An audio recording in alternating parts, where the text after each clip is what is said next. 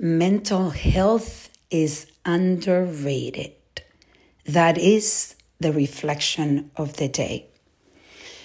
I decided to do this post on mental health today because, as many of you might know, this month, the month of May, is the month of Mental Health Awareness Month, where we start recognizing and start paying attention to the fact that there are millions of people that are suffering tremendously from mental health issues, illnesses, depression, anxiety, bipolar disorder, multiple personality disorder, people that are suffering from obsessive compulsive behavior.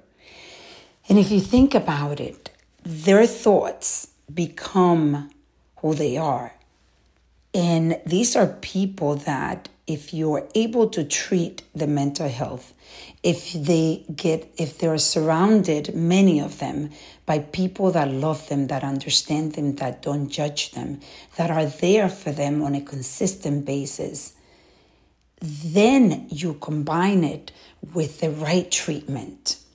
And there are so many treatments out there I can tell you that I personally suffered from depression and anxiety for so many years of my life, my young life. And it's a dark place, and it's a lonely place. It is a place where most people give up on you.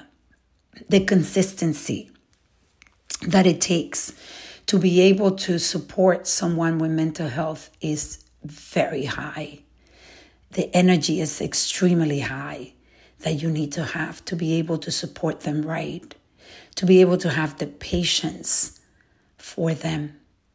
They don't want to be this way. Their minds, it's in another level and it guides them and it leads them into this terrible, dark place. Especially those people that are suffering from depression. The pandemic has created another pandemic of mental health there are millions of teenagers suffering from depression, anxiety, obsessive compulsive behavior, and adults as well. And that is why I wanted to dedicate this reflection to the people that are suffering from mental health and the families and the people that are around them that are the ones that can love them and support them. I know it's not easy. I understand. I've been there.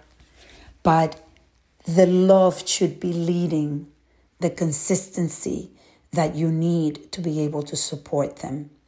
Taking care of oneself, if you are taking care of somebody with mental health issues, becomes even a, a greater action to take because you need the energy, you need the foundation to be strong for that person that needs you. Because the patience and the energy that you're going to have to have is is not easy, but it is possible. We have to remember that these people that are going through those rough times, many of them they were okay before in their lives have changed, and so have yours if you are dealing with someone with mental health issues. So today I am going to ask you to reflect on making sure that you are non judgmental, that you understand them better, that you love them, support them on a consistent way. Let's reflect, reset, and reconnect.